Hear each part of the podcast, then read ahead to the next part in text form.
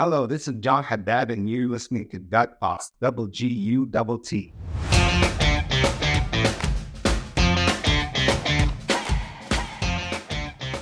What was the um, shortest, let's say, amount of time you managed to get rid of a hamstring injury? Oh, if, if I had full control, like without us having to go through that, let's just say that Politics. Uh, politics, I've done, At the World Cup. I had a athlete, Moroccan athlete, played in the World Cup that had a grade two hamstring strain the day before he traveled to Qatar, and I got back trained with the team in three days. three days. Three Yeah. days, grade type two hamstring strain, grade two hamstring strain.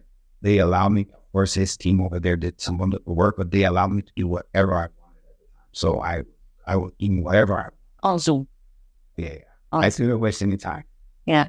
I couldn't waste any time. But I've also had to work with this athlete before, so he understands what I'm asking. So I would say this was the fastest, you know.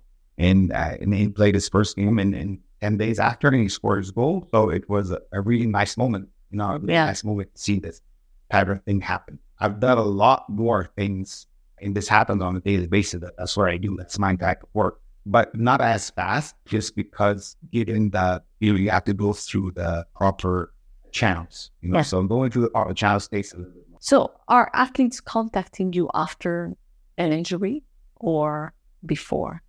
No, unfortunately, ninety percent. Okay. Unfortunately, I, Yeah. I would love to have them. I have a few that work with me all the time, regardless if they're injured or not.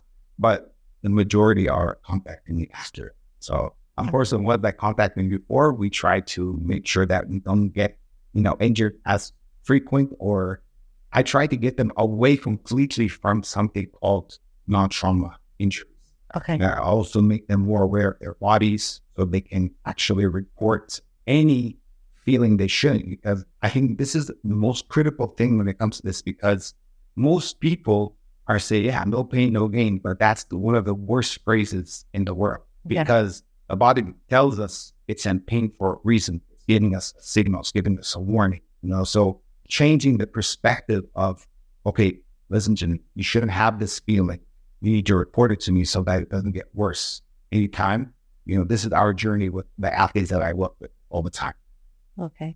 So if this is for the uh, athletes, for the non-athletes, how do you help them be aware of their body as well? Is it the same? Of course, absolutely. Absolutely. It's a little bit more challenging because with an athlete, if you ask him to do a certain movement 20 times a day, they're going to do it 40.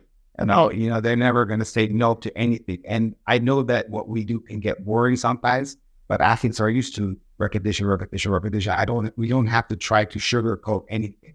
When it comes to regular people, it kind of gets challenging. Hey, I asked you to do this, you know, 20 times. Did you do it? No, I didn't have time. Or no, you know, they just get, you know, they just go on to their own way and they just become, you know, involved with life, you know? Yeah. And so it becomes a little bit more challenging, but we're trying to get there. We're trying to get there. So that's how you get it's through repetition that you get the muscles to behave in the way they should behave. But right? proper repetitions.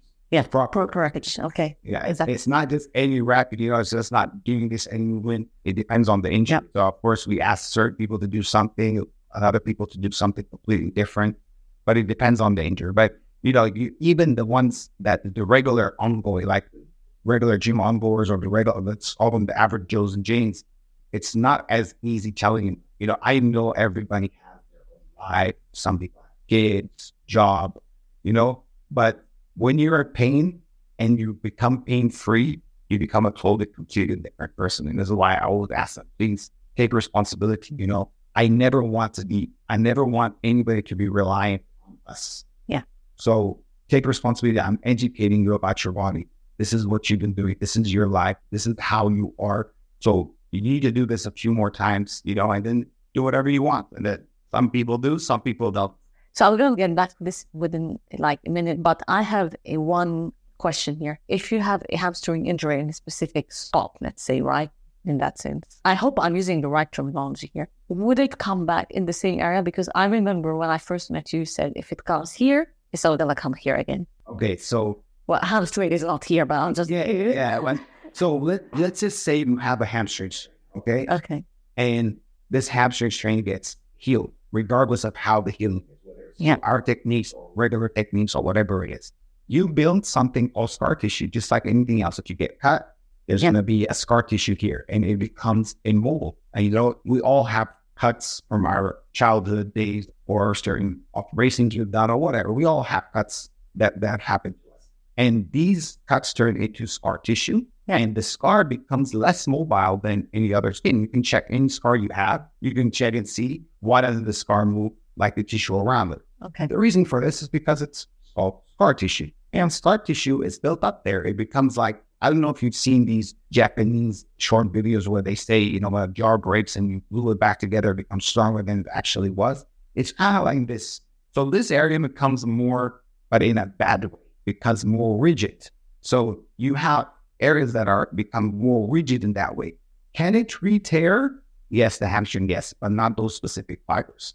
That's why there's a, a particular way to actually get that person back to playing. That's why it's so important to bust out scar tissue, break up scar tissue, make sure that the muscles are moving properly. This is why assessment during every single movement is important to make sure that the muscles are just flowing properly. It is why every single movement you do, it depends for that particular person doing the. It starts with the gut. It ends with the gut. It's in your gut. Gut Talks. This is the end of this episode with John, aka The Fix. Thanks for listening and see you next time.